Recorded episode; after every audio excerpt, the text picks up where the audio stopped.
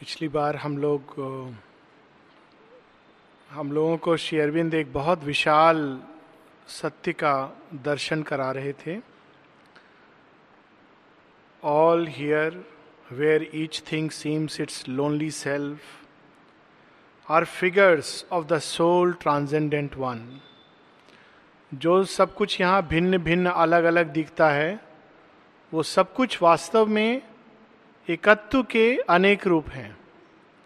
एकत्व से निकला है, एकत्व द्वारा पोषित होता है और वास, अंत में एकत्व में जाकर समा जाता है। इसको हम लोग बहुत स्तर पर समझ सकते हैं। अगर हम किसी ये भिन्न भिन्न पदार्थ हैं या अलग अलग चीज़ें हैं, वस्तुएँ हैं जिनको हम देखते हैं, टेबल, कुर्सी, कलम, माइक लेकिन अगर इनके भीतर हम जाएँ तो हम देखेंगे सब कुछ आणविक संरचना, अणु का संरचना का ही खेल है। और अणु किस चीज़ का खेल है? केवल इलेक्ट्रिक चार्जेस एक ही इलेक्ट्रिक चार्ज इस तरह होता है तो उसको पॉजिटिव कहते हैं, इस तरह होता है तो नेगेटिव कह देते हैं। और उसी के खेल से इतने भिन्न नाम रूप की चीज़ें बनी हुई हैं।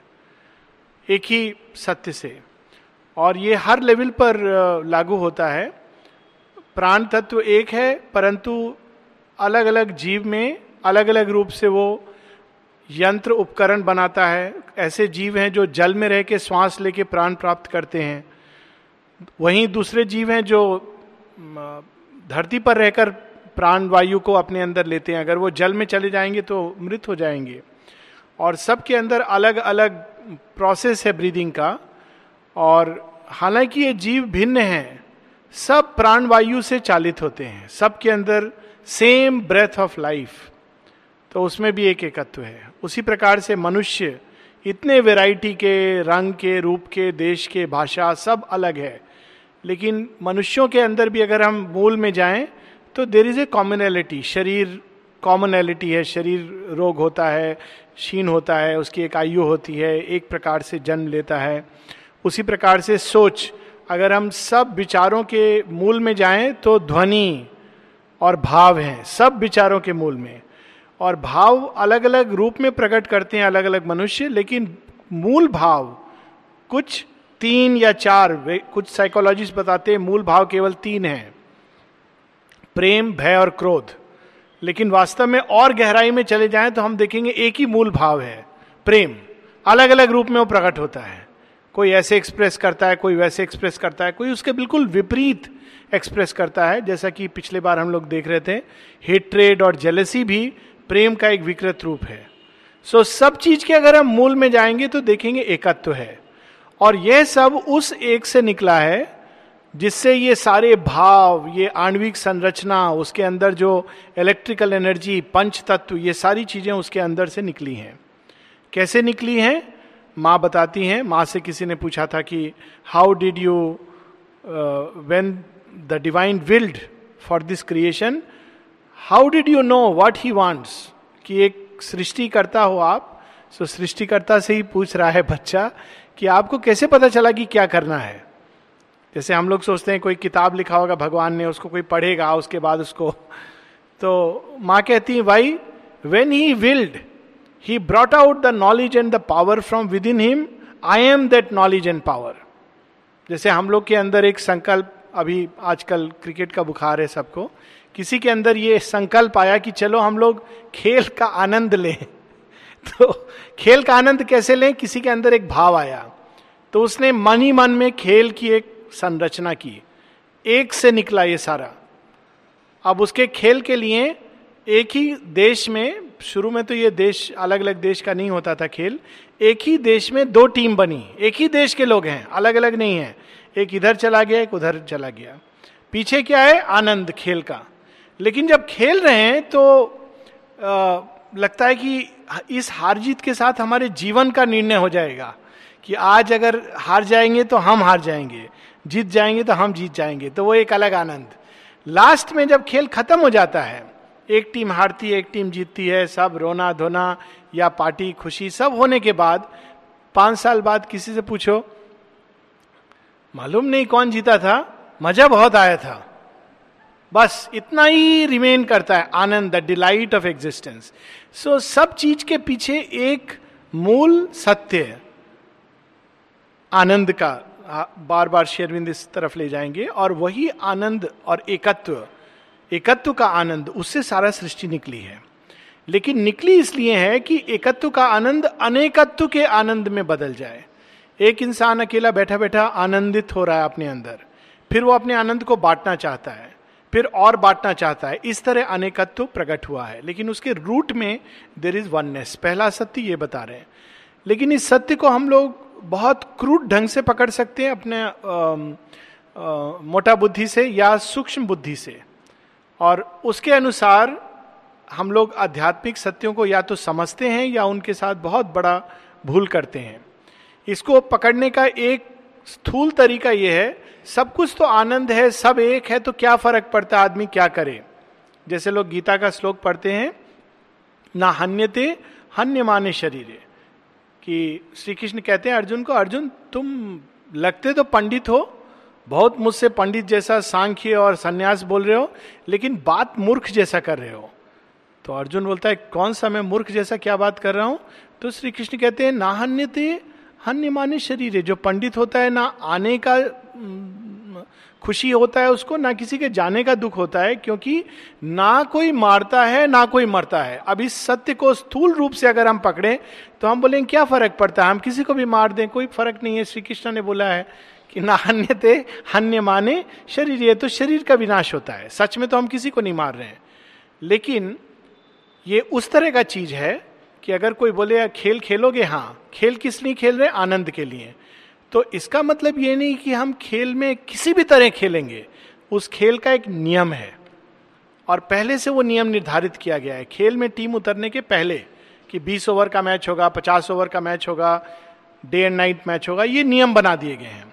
अब आपको उस नियम के अनुसार खेल कर आनंद लेना है। You cannot change the law तो जब हम ये कहते हैं, कोई फ़र्क नहीं पड़ता है तो डिवाइन विल से ठीक है, कोई बात नहीं है। तुम इस तरह से खेल खेलो, लेकिन इस खेल का नियम है। नियम क्या है? तुम गिरोगे तो पाँव टूटेगा। This is the law of this universe तो हम ये नहीं कह सकते सब चीज़ का आनंद है तो हम अपना हड्डी भी अगर तोड़ लेंगे तो भी आनंद है। That will be a foolish way to look at it सब चीज़ों के मूल में आनंद है। मूल में आनंद का मतलब आनंद से उत्सर्ग हुआ है सृष्टि। सब चीज़ों के मध्य में आनंद है। मध्य में आनंद का मतलब खेल खेल रही है टीम। अभी आप देखेंगे होगा यही चीज़। टीम हार रही होगी जो जो टीम को व्यक्ति चाहता है जीतना। लेकिन बैठा रहेगा व्यक्ति लास्ट ओवर तक। उठेगा भी तो मन वहाँ लगा हुआ है। बीच में पूछेगा स्कोर क्या हुआ है? कहीं ना कहीं शा, शायद जीत जाए। So there is a delight in the middle और एंड में भी जब सब कुछ हो गया, हार गया या जीत गया, उसके बाद भी अगले दिन सब पीछे सब वैसे हंस रहे हैं, बोल रहे हैं। So that is the play और उसमें ये नियम बनाए गए हैं और उस नियम के अनुसार हमको चलना है। अब ये खेल भी तीन प्रकार का है, वो अब शेरविंद हम लोग को समझाएँगे। उन्होंने बहुत सुंदर हम लोगों ने लास्ट टाइम पढ़ा था there are two who are one and play in many world कौन है दो? जो एक है ईश्वर और उनकी शक्ति। एक अमेव द्वित्व, ईश्वर और शक्ति एक है। Mother and Sri Aurobindo are one in two bodies जो भेद करते हैं, वो अज्ञान में है। ये मदर है, ये शुरबिंदु है।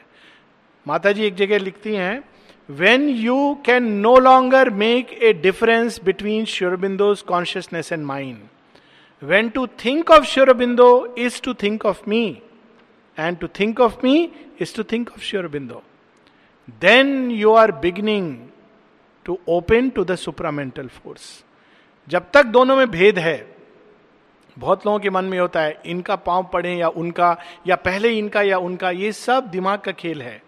They are not two they are one in two bodies तो फिर दो क्यों बनाए गए? माँ ने उसका भी उत्तर दिया है without him I exist not without me he is unmanifest भगवान ने अपने ही अंदर से, उस एक ने अपने अंदर से उस शक्ति को प्रकट किया टू मैनिफेस्ट हिमसेल्फ तो ये पहला सत्य है there are two who are one and play in many world in knowledge and ignorance they have spoken and met ज्ञान क्या है? जब अपने ही अंदर प्रकृति आत्मा को ढक देती है उसको इतना अपने साथ आइडेंटिफाई करवा देती है कि वो विस्मृत हो जाता है अपने स्वरूप के बारे में तो उसको अज्ञान कहते हैं। जब उसको वापस स्मृति आ जाता है कि मैं वास्तव में इसका दास नहीं, स्वामी हूँ तो उसको ज्ञान कहते हैं। एक ही सत्य के देखने के दो दृष्टि हैं। एक ही खेल हम देख रहे हैं। एकदम उसके साथ आइडेंटिफाइड हैं। खेल वहाँ हो रहा है। सामने भी नहीं, टेलीविज़न 2000 मील दूर हो रहा है खेल। हमारा उसे कोई लेना देना नहीं है, हमको कोई अवार्ड नहीं देने वाला है, कोई हमारे लिए ताली नहीं बजा रहा है। वहाँ पर विकेट गिरता है, यहाँ लोगों का दिल में कुछ मतलब डिप्रेशन आता है। वहाँ पर सिक्स होता है, यहाँ लोग हंस रहे हैं। क्यों ऐसा हो रहा है? क्योंकि हमने आइडेंटिफाई किया हुआ है। थोड़ा देर बाद हम लोग बाहर निकलते हैं तो वी डिसाइडेड डिसएंगेज तो जब प्रकृति के साथ आत्मा इतना अधिक आइडेंटिफाई होती है कि वो पूरी तरह उसमें ढकी, छिपी होती है और प्रकृति की गति को ही अपनी गति समझती है। जैसे कोई व्यक्ति शीशा में अपना चेहरा देख के बोलता है, ये तो मैं हूँ। फिर कहता है, मैं तो बहुत यंग लग रहा हूँ। फिर कहता है, मैं तो बहुत बूढ़ा हो रहा हूँ। फिर पूछता है, डिस्पेंसरी में विटामिन ई लेने से क्या मेरा बहुत समय तक चेहरा वैसा रहेगा? डॉक्टर लोग भी दे देते हैं। ये सब मूर्खता है। लेकिन एक इनर बीइंग है which is forever young which is forever turn towards light and truth and right तो यहाँ उस खेल की कि सतह पर जब हम देखते हैं तो सोल अपने आप को खो चुका है प्रकृति में। गहराई में जब आते हैं तो प्रकृति सोल के अंदर समाधिस्थ है। और इसको टिप, टिपिकल एक्सपीरियंस रोज हम लोग समाधि के पास जब ध्यान करेंगे या जब भी ध्यान करेंगे तो देखेंगे। ध्यान करने के पहले बहुत सारे विचार आ रहे हैं। क्यों? आत्मतत्व प्रकृति के साथ पूरी तरह तादात में है। जैसे जैसे हम खींचते जाते हैं अपने आप को अंदर वैसे वैसे शांति अपने आप आता जाता है। यहाँ तक कि जब हम गहराई में चले जाते हैं तो all movement of nature stops it doesn't stop हम लोग वहाँ चले गए हैं जहाँ पूरी तत्व ने प्रकृति को अपने अंदर खींच लिया है। So this is the play और इसकी बात हो रही है। He moves there as the soul as nature she यहाँ हम लोग रुके थे page 61 here on the earth where we must fill our parts तो एक खेल में सब एक है, इसका मतलब ये नहीं कि हम अपना रोल बिना प्ले किए बोले, ठीक है, हम खेल के बाहर चले जाते हैं वी कैनॉट गो ये ओरिजिनली जब हम लोगों ने प्लंज किया था, तब डिसाइड किया था कि हम ये खेल खेलेंगे। अब ये खेल तो लिमिटेड ओवर का मैच नहीं है। ये इन्फिनिट मतलब अगर फाइनाइट टर्म्स भी लें तो बिलियन ईयर्स का खेल। आफ्टर ऑल अविनाशी अजर, अमर आत्म तत्व जब खेल खेलेगा तो कैसा खेल खेलेगा? थोड़े टाइम का खेल नहीं खेलेगा। और उसके कुछ नियम के अनुसार हम लोग यहाँ पर आए हैं। We know not how shall run the drama course end में डिलाइट है, प्रारंभ में डिलाइट है। मिडिल में डिलाइट है, लेकिन ड्रामा का कोर्स क्या होगा ये नहीं मालूम है। खेल लोग देखने जाते हैं, खेलने जाते हैं, आनंद के लिए लेकिन जीतेंगे, हारेंगे, कौन कब जाएगा, आएगा, ये नहीं मालूम है। Our uttered sentences veil in their thought her mighty plan she holds back from her sight एक भूमि पर सब डिसाइडेड है। लेकिन बाहर के खेल में किसी को नहीं मालूम है कि क्या होने वाला है।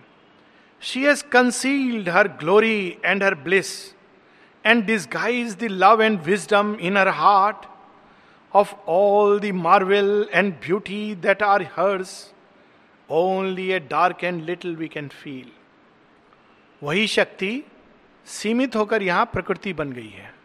प्रकृति के रूप में वो शक्ति कैसी प्रतीत होती है? अशक्त प्रतीत होती है। उसके अंदर शक्ति भी बड़ी सीमित है, आनंद भी सीमित है, सत्ता भी सीमित है। अंदर में उसके असीम आनंद, असीम प्रेम, असीम सौंदर्य, लेकिन बाहर मिक्स्ड ही टू ही कौन? ईश्वर। जैसे शक्ति ने स्वयं को सीमित कर दिया है अपने को बहुरूपिणी प्रकृति के रूप में, जिसमें सुख, दुख अच्छा बुरा, ये सब दिखाई देते हैं, उसी तरह ईश्वर ने भी अपने को सीमित करके एक सीमित चैत्य भ्रूण के रूप में डाल दिया है। He too wears a diminished godhead here he has forsaken his omnipotence His calm he has forgone and infinity. He knows her only. He has forgotten himself. आप खेल ना खेल सकते हैं, ना उसका आनंद ले सकते हैं, अगर आप बाकी चीज़ याद रख के खेलें if you really want to जैसे एक एक्टर जब एक्ट करता है एक्टिंग करता है तो वो अपना पार्ट सबसे अच्छा तब प्ले करता है जब वो पूरी तरह भूल जाता है कि वो कौन है।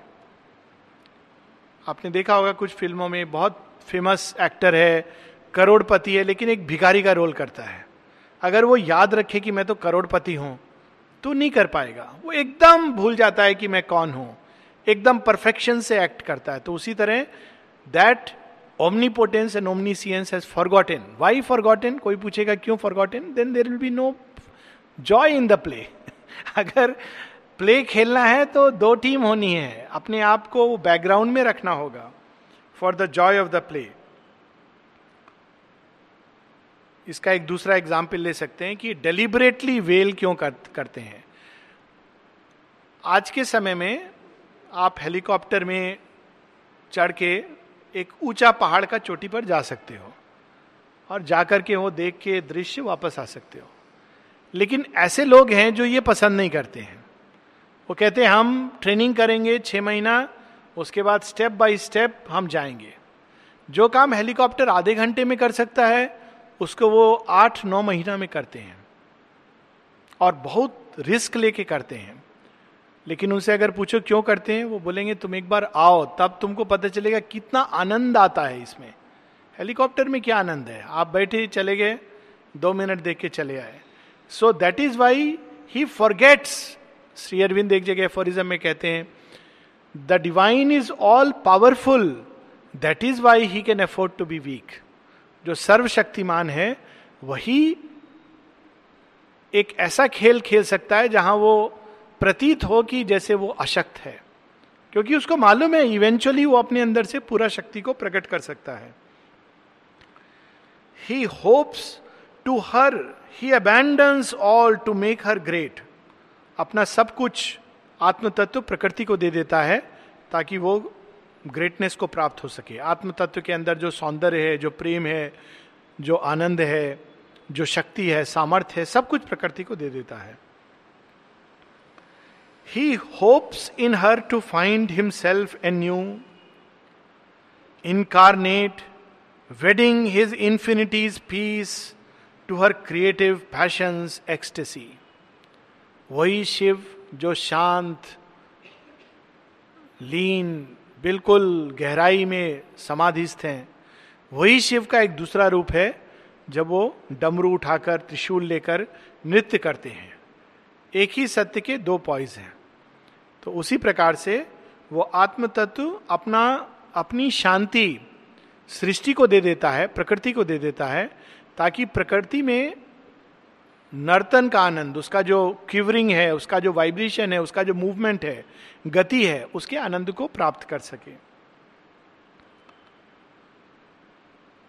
Although possessor of the earth and heaven he leaves to her the cosmic management and watches all the witness of her scene जैसे दो तरह के विवाह होते हैं। एक जिसमें विवाह के बाद भी आदमी कहता है, सब मैं कंट्रोल करूँगा। वो विवाह सक्सेसफुल नहीं होता है। इट नेवर वर्क्स आउट एक दूसरा होता है, जहाँ कहता है, आज से ये चाबी तुम्हारा है, तुमको जैसे मैनेज करना है मैनेज करो। मैं अपना जो काम कर रहा हूँ, वो करूँगा। दिस वर्क्स आउट बिकॉज़ उसमें एक फ्रीडम है और उसमें दोनों का एक क्रिएटिव एक्सप्रेशन है जॉय है। सो so, यहाँ पर ये ओरिजिनली सोल क्या करती है? He leaves to her the cosmic management प्रकृति को कहती है तुम चलाओ। किस तरह से तुमको चलाना है? मैं देखूँगा। I will be the witness of her scene a supernumerary on her stage witness का क्या काम होता है? हम लोग क्रिकेट देख रहे हैं क्या काम कर रहे हैं? विटनेस है। सुपर न्यूमररी हमारे बिना भी खेल हो जाएगा। सुपर न्यूमररी का मतलब है ट्वेल्थ मैन ट्वेल्थ मैन का क्या काम होता है? उसको जब बीच में पानी देना है कभी कभी वो नहीं। टीम में सोलह लोग हैं कभी ज़रूरत पड़ेगा तो शायद बुलाएँगे।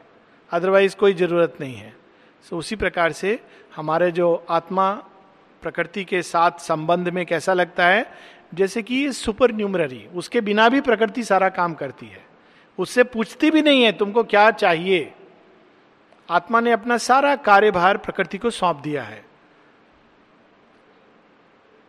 ही स्पीक्स नो वर्ड्स और hides behind the wings he takes birth in her world waits on her will divines her enigmatic gesture sense the fluctuating chance turns of her mood works out her meanings she seems not to know and serves her secret purpose in long time और ये खेल में एक बहुत गुड़ रहस्य है, ये धीरे धीरे शेरविंद हम लोग को रिवील करेंगे तो विल नॉट गो अहेड क्योंकि वो पंक्तियाँ आएँगी जहाँ वो रिवील करेंगे कि ऐसा क्यों खेल है। लेकिन प्रारंभ में, प्रारंभिक अवस्था में ये जो खेल है उसमें आत्म तत्व प्रकृति के अंदर पूरी तरह बंधा हुआ है। जहाँ प्रकृति उसको ले जाती, वहाँ चला जाता है। जब हम लोग कहते हैं कि वो व्यक्ति ये कर रहा है, वो कर रहा है, वो सबके अंदर आत्मा है, लेकिन आत्मा ने सैंक्शन दिया है। इवन जो ऐसी चीज़ कर रहा है जो आत्मा कल्पना नहीं कर सकती, फिर भी आत्म तत्व वहाँ भी होता है विटनेस के रूप में। भयावह दृश्य को भी देखता है, पाप वृत्ति को देखता है, अधर्म को देखता है और कहीं ना कहीं एक मूक स्वीकृति। क्यों ऐसा है? ये रहस्य, थोड़ा सा let it be a thriller वो बाद में श्री अरविंद हम लोग को रिवील करेंगे।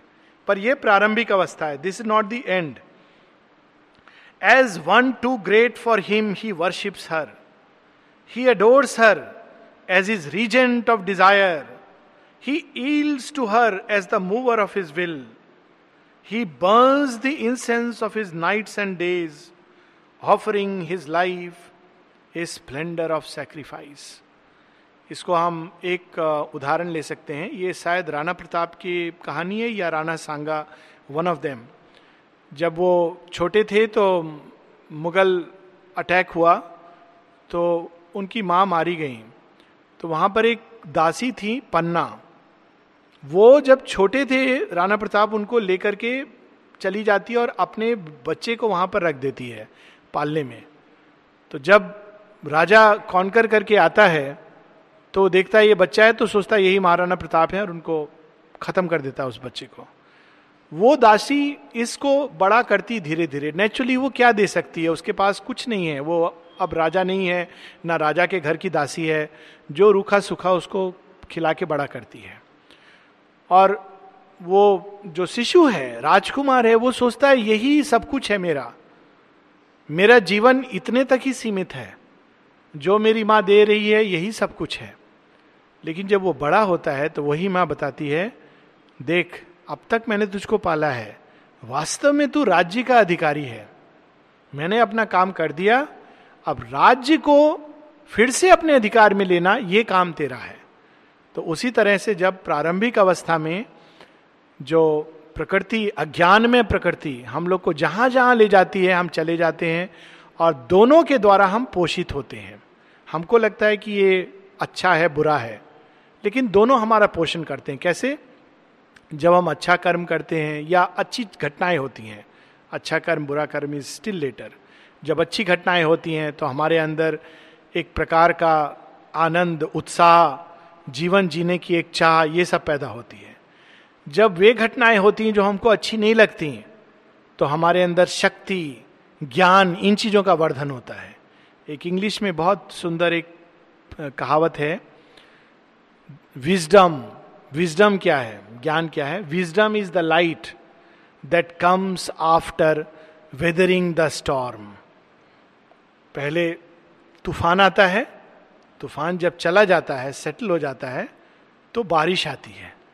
बारिश के बाद सूर्य जब निकलता है तो इंद्रधनुष दिखाई देता है।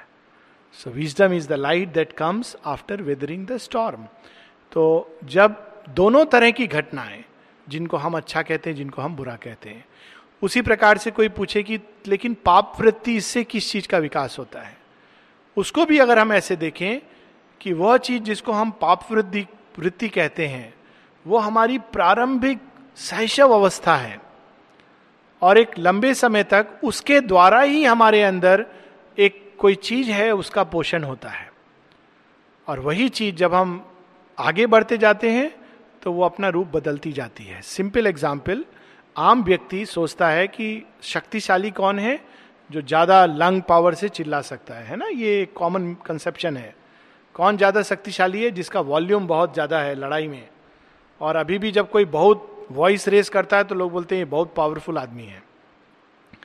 लेकिन जैसे जैसे व्यक्ति शक्ति का विकास होता जाता है तो वास्तव में वो व्यक्ति और जेंटल होता जाता है। माँ ने एक जगह बहुत सुंदर बात कही है कि it is a misconception that if we are violent we are strong the true sign of strength is gentleness अब इसका उदाहरण हम लोग शेयरविंद के लाइफ में देखेंगे। शेयरविंद के बारे में कहा जाता है कि he is a perfect gentleman अगर संसार में अगर आपको कोई परफेक्ट जेंटलमैन की बात देख सकते हैं तो शेयरविंद में देख सकते हैं साक्षात। कैसे? पंखा ऑन करना है तो शेयरविंद हेजिटेट कर रहे हैं कि हम किसको बोले? उनको फ्रैक्चर है तो बेड में है तो कोई ना कोई और कर, करेगा ही कैनॉट हम लोगों की गति क्या होगी? ए थोड़ा पंखा ऑन कर देना। भाषा भी ऐसा होगा कि इतना क्रूड होगा कि सुनने वाले को लगे कि हम उसके नौकर हैं क्या? हम लोग को तो बात करने का भी वो नहीं है। शेयरविंद इधर उधर देख रहे हैं, कह भी नहीं रहे हैं।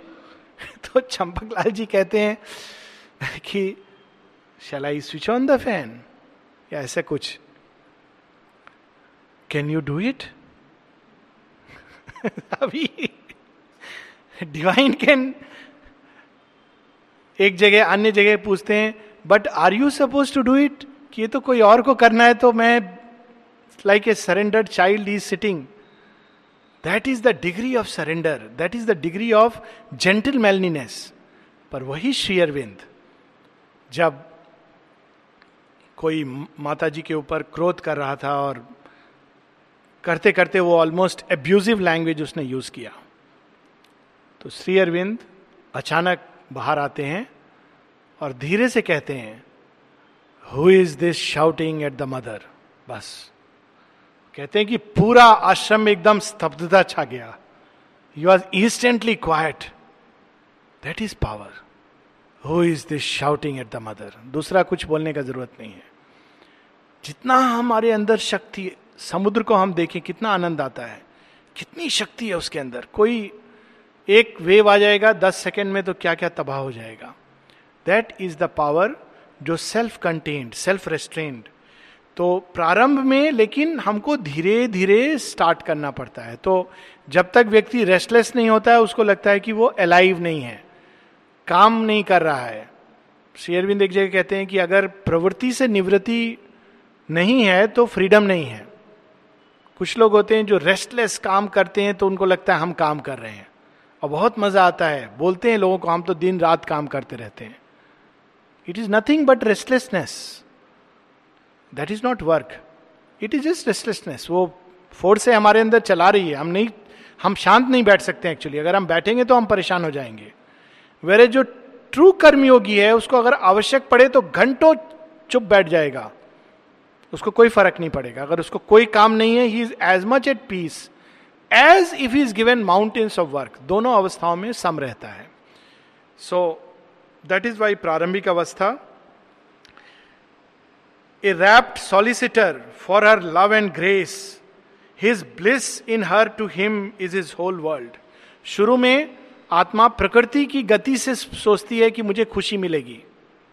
ये करूँगा तो मुझे मज़ा आएगा। वो करूँगा तो मुझे खुशी मिलेगी। और पूरी तरह उसने अपने आप को प्रकृति के हवाले छोड़ दिया है। ये शुरू की अवस्था है। He grows through her in all his beings powers he reads by her God's hidden aim in things जब उसको अच्छी घटना होती है तो कहता है हाँ भगवान है। जब घटना ऐसी होती है जो उसको पसंद नहीं है, कहता है, भगवान? कहाँ है भगवान? सब विकार में बोलते हैं।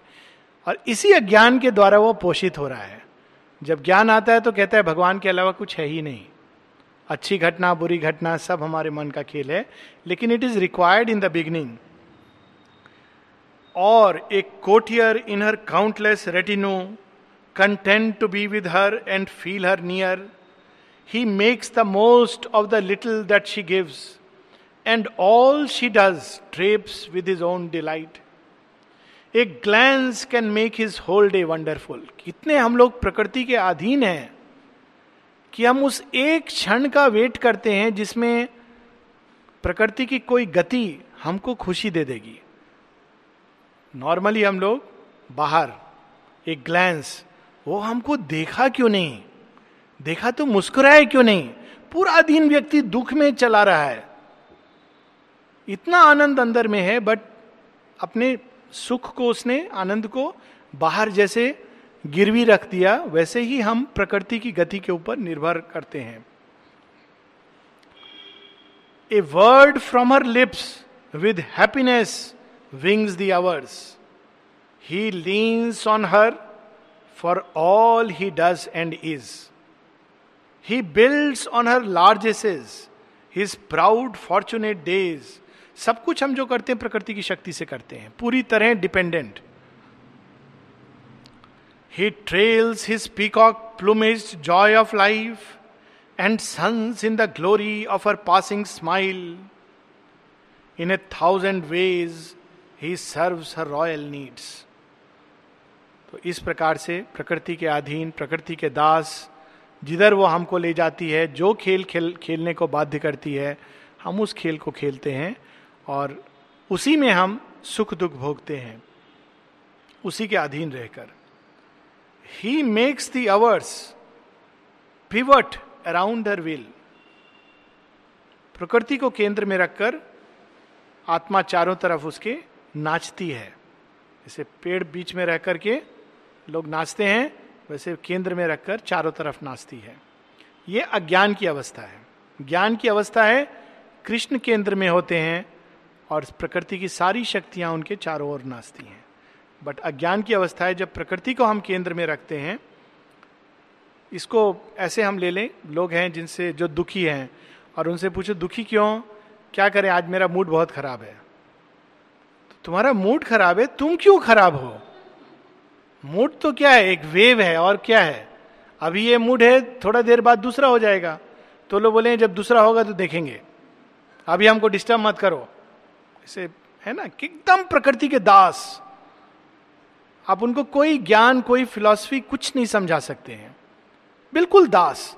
इधर से आया, क्रोधित हो गए उनसे पूछो, क्रोध क्यों आ रहा है आपको? एक बार बहुत पहले मेरे साथ हुआ था, जब बहुत पूरा रात तूफ़ान था और 17 नवंबर दर्शन के लिए बेंगलोर से मैं आया था। तो कोई रिजर्वेशन नहीं, कुछ नहीं। कुछ मालूम नहीं यहाँ का क्या रीति रिवाज है। तो एक गेस्ट हाउस में चला गया। सुबह सुबह वो भी सोचिए सत्रह नवंबर को। और जाके मैंने पूछा, आपके यहाँ कोई एकोमोडेशन है? तो पहले तो मुझे देखा ऊपर नीचे कि कौन प्लानट का प्राणी आ गया है। सत्रह नवंबर, इसको मालूम नहीं है कुछ भी। यहाँ बहुत बुकिंग होता है। तो पहले उसने मुझसे पूछा, तुम किस स्टेट से हो? मुझे बहुत आश्चर्य हुआ, ये प्रश्न का क्या मतलब है? तो मैंने कहा, मैं भारतीय हूँ। तो फिर उसने, बोला कि नहीं नहीं, कुछ नहीं है। बहुत क्रोध में बोला। तो मैंने उनसे पूछा, आपको गुस्सा क्यों आ रहा है? आपका ठीक हुआ ना? दिन पूरा ठीक रहा? मतलब मैं तूफ़ान में आ रहा हूँ, मुझे कोई प्रॉब्लम नहीं है, उनको गुस्सा क्यों आ रहा है? So it was a delight then he didn't realise what to say लेकिन ये प्रकृति की अधीनता और कुछ नहीं है कि हमको क्रोध आ रहा है तो हमने क्रोध को एक्सप्रेस कर दिया। खुशी हो रही है तो खुशी को एक्सप्रेस कर दिया। दुख हो रहा है तो दुख में बहे चले जा रहे हैं। लेकिन आदमी स्वामी कब बनता है? जब उसके पीछे खड़ा होकर। प्रकृति की वेव आ रही है, जा रही है। अभी दुख की वेव आई है, थोड़ा देर हम प्रतीक्षा करें, सुख की वेव आएगी। बिना किसी कारण के। This is the law of life and we will again be the same person लेकिन प्रारंभ में he makes the hours pivot around her will प्रकृति कहती है, दुखी हो तो हम दुखी हो जाते हैं प्रकृति कहती है, अभी हंसो तो हम हंसने लगते हैं खिलौने की तरह makes all reflect her whims. All is their play. This whole wide world is only he and she.